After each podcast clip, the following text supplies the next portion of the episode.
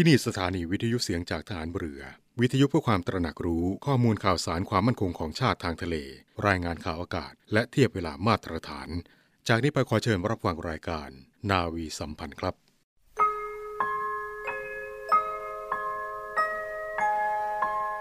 เราจะสืบสาร รักษาและต่อยอด และคลองแผ่นดินโดยธรรม เพื่อประโยชน์สุขแห่งอาณาราษฎรตลอดไป พระปฐมบรมราชองค์การ พระบาทสมเด็จพระวชิรเกล้าเจ้าอยู่หัว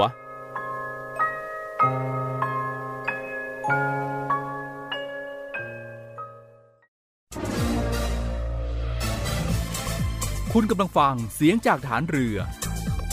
ทุกความเคลื่อนไหวในทะเลฟ้าฝั่งรับฟังได้ที่นี่เสียงจากทหารเรือ กับช่วงเวลาของรายการนาวีสัมพันธ์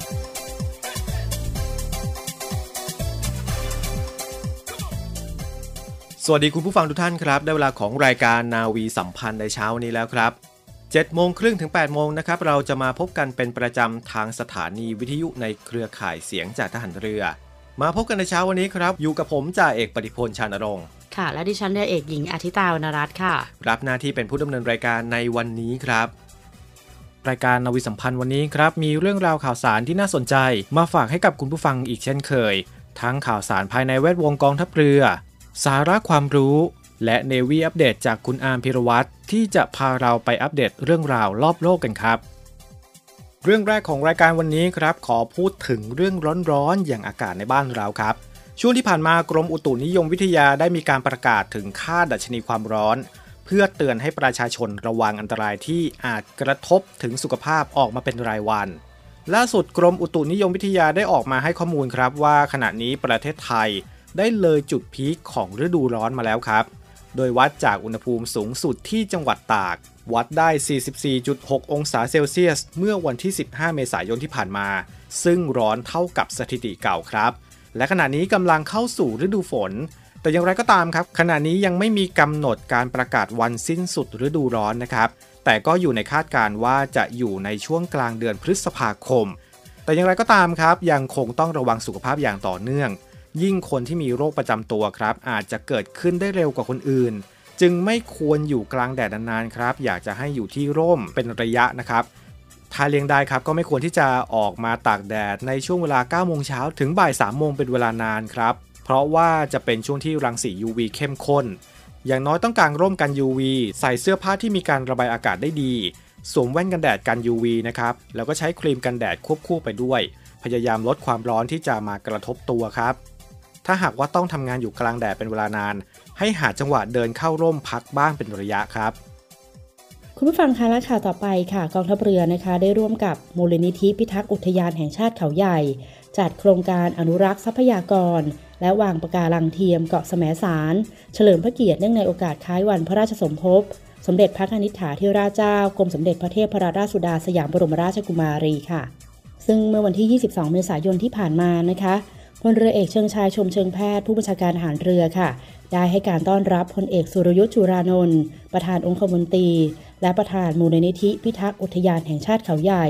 ซึ่งเดินทางมาเป็นประธานในโครงการ อนุรักษ์ทรัพยากรและวางปะการังเทียม เกาะแสมสาร เฉลิมพระเกียรติเนื่องในโอกาส คล้ายวันพระราชสมภพ สมเด็จพระนิธิถาธิราชเจ้ากรมสมเด็จพระเทพรัตนราชสุดาสยามบรมราชกุมารี ณ พิพิธภัณฑ์ธรรมชาติวิทยา เกาะและทะเลไทย เขาหมาจอ และเกาะแสมสารอำเภอสัตหีบจังหวัดชลบุรีค่ะ และสำหรับโครงการอนุรักษ์พันธุกรรมพืชอันเนื่องมาจากพระราชดำริ สมเด็จพระนิธิถาธิราชเจ้ากรมสมเด็จพระเทพรัตนราชสุดาสยามบรมราชกุมารีนะคะเป็นโครงการที่สมเด็จพระนิธิถาธิราชเจ้ากรมสมเด็จพระเทพรัตนราชสุดาสยามบรมราชกุมารี ทรงสืบสารพระราชปณิธาน ในการอนุรักษ์ทรัพยากร ของพระบาทสมเด็จพระบรมชนากาธิเบศรมหาภูมิพลอดุลยเดชมหาราชบรมนาถบพิตรค่ะ ซึ่งทรงมีสายพระเนตรยาวไกลนะคะ ทรงให้ความสำคัญและเห็นความสำคัญของการอนุรักษ์พันธุกรรมพืช ซึ่งโครงการนะคะเริ่มมาตั้งแต่ปีพศ 2535 จนถึงปัจจุบันค่ะ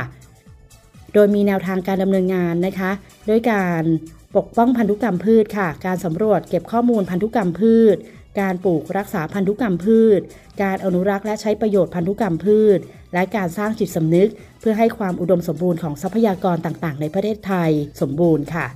ซึ่งกองทัพเรือนะคะในฐานะหน่วยงานสนองพระดำริ ที่ได้ดำเนินโครงการมาอย่างต่อเนื่องค่ะ ในการอนุรักษ์ความหลากหลายทางชีวภาพ ในบริเวณเกาะแสมสาร ให้เป็นอุทยานนิเวศวิทยาชายฝั่งทะเลรวมทั้งเพื่อให้เป็นที่ศึกษาและวิจัย และติดตามผลการดำเนินงานของนักวิชาการ บุคลากรจากสถาบันต่างๆนะคะ ที่ร่วมในโครงการนี้ค่ะ และเป็นไปตามนโยบายของท่านผู้บัญชาการทหารเรือนะคะ ประจำปีงบประมาณ 2566 ในการเสริมสร้างความร่วมมือการรักษาทรัพยากรธรรมชาติ และสิ่งแวดล้อมทางทะเลและชายฝั่ง เพื่อบูรณาการหน่วยงานภาครัฐ และภาคเอกชน ไปสู่การพัฒนาอย่างยั่งยืนค่ะนี่ก็เป็นช่วงแรกของรายการนาวีสัมพันธ์วันนี้ครับ ในช่วงนี้ไปพักกันสักครู่ ช่วงหน้ามาพบกับเนวีอัปเดตกับคุณอาร์มพีรวัตร มาติดตามกันครับว่าวันนี้คุณอามมีเรื่องราวอะไรมาอัปเดตให้เราฟังกันบ้างครับ สถานีวิทยุเสียงจากทหารเรือ วิทยุเพื่อความตระหนักรู้ข้อมูลข่าวสาร ความมั่นคงของชาติทางทะเล รายงานข่าวอากาศ และเทียบเวลามาตรฐาน ขอเชิญร่วมติดตามข่าวสารความเคลื่อนไหวในทะเลฟ้าฝั่ง และตอบแบบสอบถามความนิยมรายการได้ทาง Line Official เสียงจากทหารเรือ at Voice of Navy ความคิดเห็นของท่านมีคุณค่าและเป็นประโยชน์ในการพัฒนาต่อไป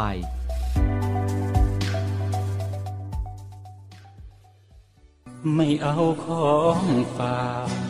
ค่อยากให้พ่อกลับมากองทัพเรือได้จัดตั้งกองทุนน้ำใจไทย เพื่อผู้เสียสละในจังหวัดชายแดนภาคใต้และพื้นที่รับผิดชอบกองทัพเรือ เพื่อช่วยเหลือกำลังพลกองทัพเรือและครอบครัวที่เสียชีวิต หรือบาดเจ็บทุพพลภาพจากการปฏิบัติหน้าที่ ขอเชิญร่วมบริจาคเงินสมทบทุนช่วยเหลือได้ที่ ธนาคารทหารไทย ธนชาติจำกัดมหาชน หมายเลขบัญชี 115 ขีด2ขีด17087ขีด2ชื่อบัญชีกองทุนน้ำใจไทยเพื่อผู้เสียสละในจังหวัดชายแดนภาคใต้ และพื้นที่รับผิดชอบกองทัพเรือ สอบถามรายละเอียดได้ที่ กรมสวัสดิการทหารเรือ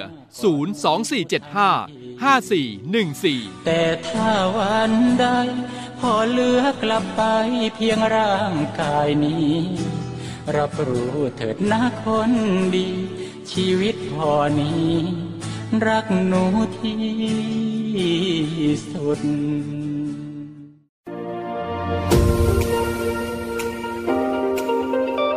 เนวี่อัปเดตกับพีรวัตรสุทธิบุญสวัสดีครับ คุณผู้ฟังครับอยู่กับผมพีรวัตรสุทธิบุญครับ วันนี้ยังคงมีข่าวสารเรื่องราวต่างๆ ที่น่าสนใจนำมาฝากคุณผู้ฟังกันอีกเช่นเคยครับ ข่าวแรกในวันนี้ติดตามเกี่ยวกับสถานการณ์ของพายุสายกับคุณผู้ฟังที่พัดถล่มจีน แล้วก็ฝุ่นพิษนั้นได้ลามไกลไปถึงญี่ปุ่น แล้วก็เกาหลีใต้ทำให้มีสภาพอากาศที่เลวร้ายลง South China Morning Post ได้มีการรายงานเกี่ยวกับพายุทรายที่พัดถล่มจีน ส่งผลกระทบไกลถึงญี่ปุ่น และก็เกาหลีใต้ ทำให้คุณภาพอากาศเลวร้ายลง ซึ่งถือว่านับเป็นการตรวจจับฝุ่นพายุทรายได้ครั้งแรกทางภาคเหนือ และตะวันตกของญี่ปุ่น ตั้งแต่ปี 2564ขณะที่ดัชนีแอร์โคเรียก็ได้เป็นการออกมาเตือนว่าทุกภูมิภาคของเกาหลีใต้นั้น จะมีอากาศที่เป็นอันตรายต่อสุขภาพเป็นอย่างมาก พายุทรายที่พัดทางเหนือของจีนนั้นได้ทำการพัดข้ามทะเล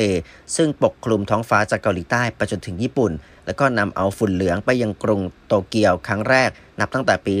2564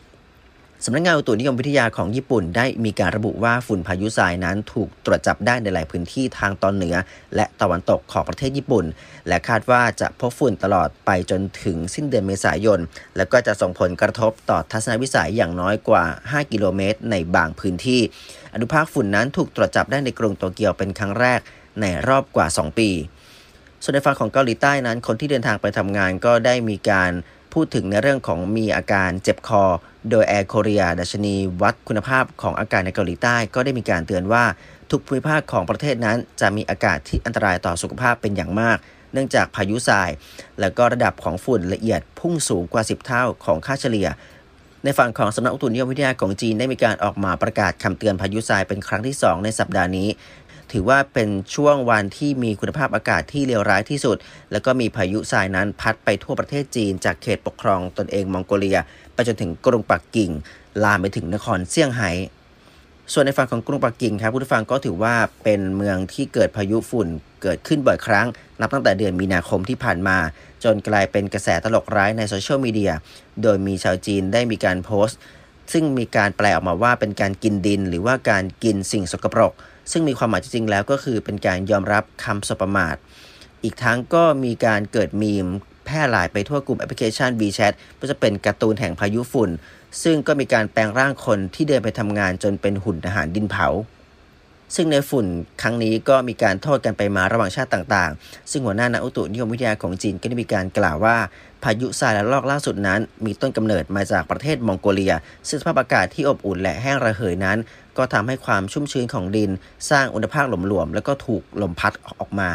นอกจากนี้ในฝั่งของ Global Time หนังสือพิมพ์จีนก็ได้ออกมาวิพากษ์วิจารณ์ อย่างรุนแรงในเรื่องของการพาดข่าวของสื่อเกาหลีใต้ ที่ออกมาระบุว่าพายุทรายนั้นมาจากจีนโดยตรงอีกหนึ่งข่าวครับ คุณผู้ฟังไปกันในเรื่องของผลงานวิจัยกันบ้างครับ ซึ่งก็มีผลวิจัยออกมาเผยว่า การเดิน8,900ต่อสัปดาห์นั้น ลดความเสี่ยงในเรื่องของการเสียชีวิตได้ ทีมนักวิจัยญี่ปุ่นได้มีการออกมาเปิดเผยว่าการเดิน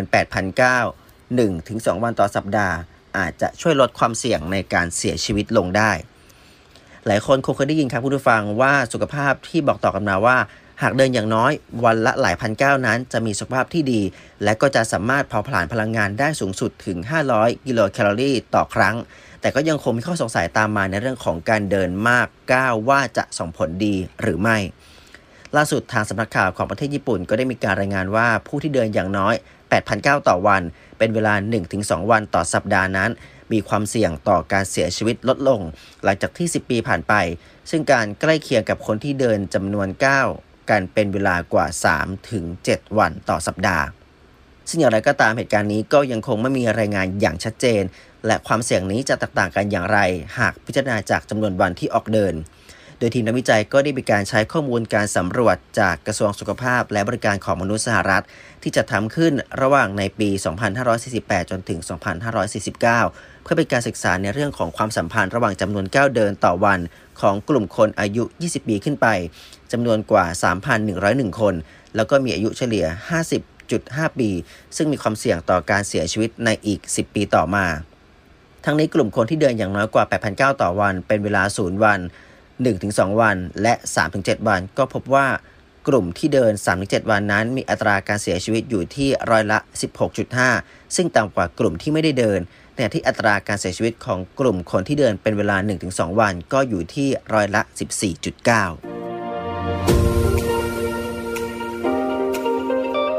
เนวี่อัปเดตกับพีรวัตรสุทธิบุญ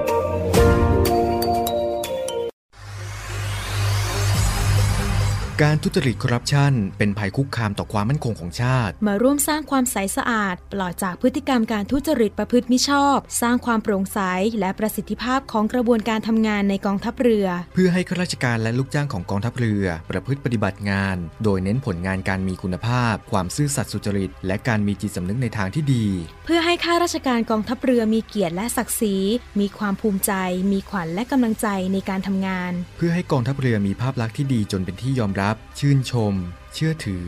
ศรัทธา พึงพอใจ และประทับใจในการทำงาน และผลการทำงานของกองทัพเรือ คุณสามารถมีส่วนร่วมป้องกันและปราบปรามการทุจริต ร่วมกันทำให้กองทัพเรือใสสะอาด แจ้งเบาะแสได้ที่ ศูนย์รับเรื่องร้องทุกกองทัพเรือ 02 475 4789 หรือที่ www.navy.mi.th ร้องทุกข์ ศูนย์ประสานราชการใสสะอาดกองทัพเรือ ร่วมใจ กองทัพเรือไทย ใสสะอาด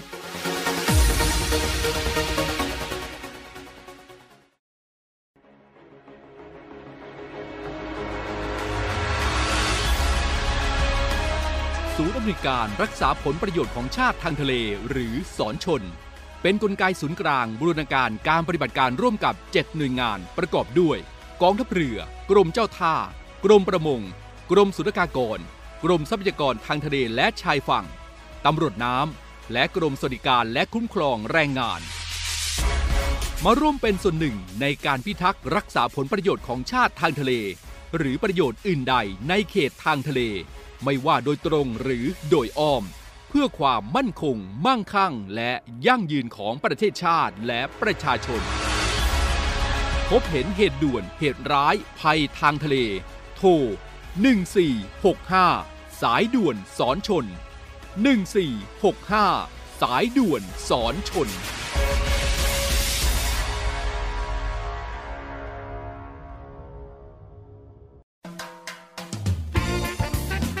สาระน่ารู้และเคล็ดลับดีๆ กับมิสเตอร์เคล็ดลับ สวัสดีครับ ผมมิสเตอร์เคล็ดลับครับ วันนี้ผมมีเคล็ดลับการลบรอยตีนกาด้วยน้ำใบบัวบกมาฝากคุณผู้ฟังครับ คุณผู้ฟังทราบบ้างไหมครับว่า น้ำใบบัวบกสามารถลบรอยตีนกาได้ วันนี้ผมมีเคล็ดลับเกี่ยวกับเรื่องนี้มาบอกกันครับ วิธีก็คือนำใบบัวบกที่ได้มาล้างน้ำให้สะอาดครับ แล้วนำมาปั่นหรือจะบดจะโขก ด้วยกรรมวิธีอะไรก็ได้ที่ถนัดครับ เพราะสิ่งที่เราต้องการก็คือน้ำใบบัวบกครับ พอได้น้ำใบบัวบกสดๆแล้ว ให้ใช้สำลีชุบน้ำใบบัวบกมาทาให้ทั่วใบหน้าครับทาทิ้งไว้ประมาณ 15 นาทีแล้วล้างออกทาทุกวันก่อนนอนครับ หรือจะหลับไปเลยก็ได้ครับ น้ำใบบัวบกจะไปช่วยกระตุ้นสารคอลลาเจนและอิลาสติน ซึ่งจะช่วยลดรอยตีนกาได้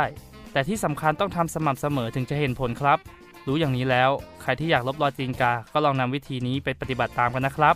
แล้วกลับมาพบกับผมได้ใหม่มิสเตอร์เคล็ดลับครับ สาระน่ารู้และเคล็ดลับดีๆ กับมิสเตอร์เคล็ดลับ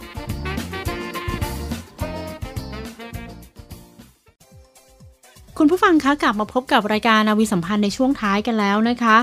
ซึ่งในช่วงท้ายของรายการวันนี้ค่ะ ทางรายการก็ยังคงมีเรื่องราวข่าวสารต่างๆ ที่น่าสนใจมาฝากคุณผู้ฟังเช่นเคยนะคะ ก็จะขออนุญาตเริ่มต้นด้วยข่าวประชาสัมพันธ์จากวิทยาลัยการทัพเรือค่ะ คุณผู้ฟังครับวิทยาลัยการทัพเรือกรมยุทธศึกษาทหารเรือครับกำลังเปิดรับสมัครบุคลากรองค์กรเอกชน เข้ารับการศึกษาหลักสูตรวิทยาลัยการทัพเรือ รุ่นที่ 56 ครับ โดยผู้สมัครต้องมีสัญชาติไทย จบการศึกษาระดับปริญญาตรีขึ้นไป มีอายุระหว่าง 40-54 ปีขึ้นไป ตามพรบรับราชการทหารพุทธศักราช 2497 หรือก็คือผู้ที่เกิดระหว่างวันที่ 1 มกราคม 2512 ถึง 31 ธันวาคม 2526 มีสุขภาพร่างกายสมบูรณ์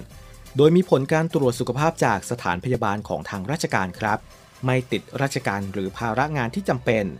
สามารถเข้าร่วมฟังการบรรยาย การสัมมนา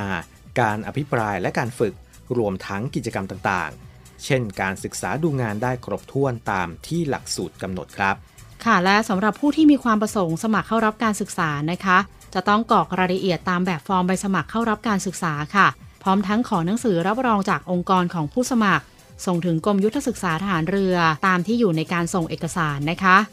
เรียนนาวาเอกนันทิพัฒน์วงยลา เลขาคณะทำงานรับสมัครและคัดเลือกนักธุรกิจภาคเอกชน วิทยาลัยการทัพเรือ กรมยุทธศึกษาทหารเรือ เลขที่ 106 หมู่ 3 ถนนไทยวาสตำบลสารยา อำเภอพุทธมณฑลจังหวัดนครปฐม 73170 ส่งภายในวันที่ 12 พฤษภาคม 2566 นะคะ และจะมีการประกาศผลการคัดเลือกในห่วงระยะเวลา 1 กันยายน 2566 ถึง 15 ตุลาคม 2566 ผ่านทางเว็บไซต์วิทยาลัยการทัพเรือค่ะ วิทยาลัยการทัพเรือกรมยุทธศึกษาทหารเรือครับมีกำหนดเปิดการศึกษาหลักสูตรวิทยาลัยการทัพเรือรุ่นที่ 56 ประจำปี 2567 ครับ ตั้งแต่กลางเดือนตุลาคม 2566 จนถึงปลายเดือนกันยายน 2567 มีระยะเวลาการศึกษาหลักสูตรประมาณ 11 เดือนครับมีผู้เข้ารับการศึกษาประกอบด้วยข้าราชการกองทัพเรือ ชั้นยศนาวเอกขึ้นไป ข้าราชการจากกระทรวงกลาโหมและเหล่าทัพ สำนักงงานตำรวจแห่งชาติ รวมทั้งข้าราชการจากหน่วยงาน หรือองค์กร ทางภาครัฐและเอกชน ที่มีชั้นยศ หรือตำแหน่งงานเทียบเท่ากับข้าราชการกองทัพเรือดังกล่าว ตลอดจนนายทหารสัญญาบัตรจากกองทัพเรือมิตรประเทศ ทั้งนี้ในส่วนของข้าราชการจากหน่วยงานราชการ จะมีการดำเนินการคัดเลือกผู้เข้ารับการศึกษา โดยกรมกำลังพลทหารเรือครับสำหรับกรมยุทธศึกษาทหารเรือ จะดำเนินการคัดเลือกผู้เข้ารับการศึกษา ที่มีได้สังกัดหน่วยงานราชการ ตามที่ได้มีการพิจารณากลุ่มองค์กรเป้าหมาย และออกหนังสือเชิญ เพื่อสมัครเข้ารับการคัดเลือกเข้าศึกษาไปยังองค์กรต่างๆ ครับ ค่ะทั้งนี้นะคะผู้ที่สนใจค่ะสามารถเข้าไปดูรายละเอียดเพิ่มเติมนะคะ และเอกสารประกอบการยื่นไปสมัคร ได้ที่เว็บไซต์ วิทยาลัยการทัพเรือกรมยุทธศึกษาฐานเรือค่ะ ซึ่งสำหรับผู้ที่สนใจนะคะ ก็เข้าไปดูรายละเอียดต่างๆ ได้ทางเว็บไซต์ของกรมยุทธศึกษาฐานเรือค่ะ โรงพยาบาลสมเด็จพระปิ่นเกล้ากรมแพทย์ทหารเรือครับ เปิดรับ Walk-in ฉีดวัคซีนโควิด -19 ไฟเซอร์ชนิด 2 สายพันธุ์ เข็มกระตุ้นสำหรับบุคคลทั่วไปครับ โดยเกณฑ์การรับวัคซีนเข็มกระตุ้น ต้องเคยฉีดวัคซีนโควิด -19 มาแล้วอย่างน้อย 2 เข็ม โดยหากฉีดเป็นเข็มที่ 3 ต้องห่างจากเข็มสุดท้ายอย่างน้อย 3 เดือน หากฉีดเป็นเข็มที่ 4 ขึ้นไป จะต้องห่างจากเข็มสุดท้ายอย่างน้อย 4 เดือน และถ้าหากเคยติดเชื้อโควิด -19 และเคยได้รับวัคซีนมาแล้วอย่างน้อย 2 เข็ม ต้องห่างจากการติดเชื้ออย่างน้อย 6 เดือนครับ สำหรับผู้ที่ต้องการจะฉีดวัคซีนโควิด -19 ไฟเซอร์ ชนิด 2 สายพันธุ์เข็มกระตุ้นสำหรับบุคคลทั่วไปแบบ Walk-in ที่โรงพยาบาลสมเด็จพระปิ่นเกล้ากรมแพทย์ทหารเรือ จะเปิดให้บริการทุกวันครับ เฉพาะวันทำการ ตั้งแต่บัดนี้จนถึงวันที่ 28 เมษายนนี้ ระหว่างเวลา 8 นาฬิกาถึง 15 นาฬิกา ติดต่อณคลินิกส่งเสริมสุขภาพชั้น 2 อาคารพิเคราะห์และบำบัดโรค ตรวจสอบสิทธิ์ช่องบริการที่ 9 แผนกเวชระเบียนนอก อาคารผู้ป่วยนอกก่อนรับบริการครับ วิทยาลัยพยาบาลกองทัพเรือครับกำลังเปิดรับสมัครบุคคลพลเรือน เพื่อสอบคัดเลือกเข้าเป็นนักเรียนพยาบาลทหารเรือประจำปีการศึกษา 2566โดยผู้สมัครต้องมีสัญชาติไทยเป็นหญิงโสด อายุระหว่าง 18 ถึง 25 ปี คือผู้ที่เกิดระหว่างวันที่ 1 มกราคม 2541 ถึง 31 ธันวาคม 2548 มีส่วนสูงไม่ต่ำกว่า 155เซนติเมตรหนักไม่น้อยกว่า 42 กิโลกรัม แต่ไม่เกิน 65 กิโลกรัมสำเร็จการศึกษาหลักสูตรแกนกลางการศึกษาขั้นพื้นฐาน พุทธศักราช 2551 ระดับมัธยมศึกษาตอนปลาย แผนการเรียนวิทย์คณิตของกระทรวงศึกษาธิการครับ โดยในปีการศึกษา 2566 นี้ครับ จะรับนักเรียนที่รับจากการสอบคัดเลือก เพื่อเข้าศึกษารวมทั้งสิ้น 60 คน โดย 40 คนจะเป็นนักเรียนพยาบาลศาสตร์ส่วนของกองทัพเรือ เป็นทุนของกองทัพเรือ 20 คน และทุนส่วนตัวโดยกองทัพเรือสนับสนุนค่ายุทธอาภรณ์จำนวน 20 คน ส่วนอีก 20 คนจะเป็นนักเรียนพยาบาลศาสตร์ ส่วนของมูลนิธิโรงพยาบาลสมเด็จพระยุพราช และหรือทุนส่วนตัวคณะแพทยศาสตร์ ศิริราชพยาบาลครับผู้สนใจสมัครสามารถสมัครได้ทางอินเทอร์เน็ตเพียงช่องทางเดียวเท่านั้น ที่เว็บไซต์ของวิทยาลัยพยาบาลกองทัพเรือ www.rtncn.ac.th โดยจะเปิดรับสมัครถึงวันที่ 28 เมษายนนี้เท่านั้นครับ และปิดท้ายกันที่ ขอเชิญนักเรียนจากทหารเรือรุ่น 29 เหล่าสัญญาณสื่อสาร เหล่าไฟฟ้า เหล่าอิเล็กทรอนิกส์และครอบครัว ร่วมงานพบปะสังสรรค์ป้อมพระจุล 29 ณ บ้านนกฮูกรีสอร์ทอำเภอท่าใหม่จังหวัดจันทบุรี ในวันเสาร์ที่ 29 เมษายนนี้ครับ โดยจะมีการทำบุญอุทิศส่วนกุศลให้แก่เพื่อนร่วมรุ่นที่ล่วงลับไปแล้ว ณ วัดสุทธิวารีอำเภอเมืองจังหวัดจันทบุรี ในเวลา 13นาฬิกา และร่วมกิจกรรมแข่งขันกีฬาฟุตบอลในร่มสนามหญ้าเทียม ระหว่างเวลา 14ถึง17นาฬิกา และร่วมงานเลี้ยงพบปะสังสรรค์ ตั้งแต่เวลา 18นาฬิกาถึง 23นาฬิกาครับ ซึ่งนักเรียนจากทหารเรือรุ่น 29 เหล่าสัญญาณสื่อสาร เหล่าไฟฟ้า และเหล่าอิเล็กทรอนิกส์ที่สนใจจะเข้าร่วมกิจกรรม พบปะสังสรรค์ ป้อมพระจุล29 สามารถติดต่อสอบถามข้อมูลเพิ่มเติมได้ที่แอปพลิเคชัน Line กลุ่มรุ่นของแต่ละโรงเรียนครับ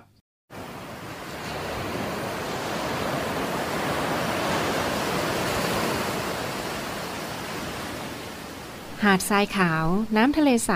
เริ่มต้นได้ด้วยมือเรา ขอเชิญร่วมเป็นส่วนหนึ่งในการดูแลรักษาท้องทะเลไทย ไม่ทิ้งขยะลงแหล่งน้ำชายหาดและท้องทะเล เพื่อลดปัญหาขยะมลพิษ ลดการใช้ถุงพลาสติก ไม่ทำร้ายสัตว์ทะเลหายาก และทำการประมงอย่างถูกวิธี เพื่ออนุรักษ์แนวปะการังอย่างยั่งยืน และท่องเที่ยวแบบวิถีใหม่ ปลอดภัยต่อธรรมชาติกองทัพเรือสนับสนุนการปกป้องรักษาทรัพยากรธรรมชาติทางทะเลของไทย เพื่อความอุดมสมบูรณ์และยั่งยืนตลอดไป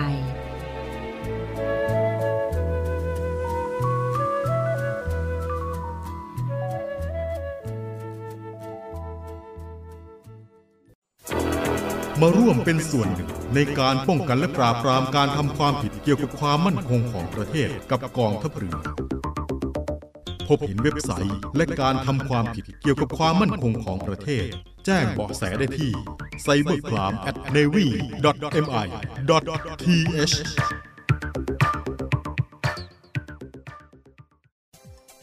และทั้งหมดนั้นก็คือรายการนาวีสัมพันธ์ในเช้าวันนี้ครับ วันนี้หมดเวลาลงแล้วต้องลาคุณผู้ฟังไปก่อน วันนี้ผมจ่าเอกปฏิพลชานรงค์และดิฉันเรือเอกหญิงอธิตาวรรณรัตน์ค่ะ ต้องลาคุณผู้ฟังไปก่อนนะครับ แล้วพบกันใหม่ในโอกาสหน้าสำหรับวันนี้สวัสดีครับ สวัสดีค่ะ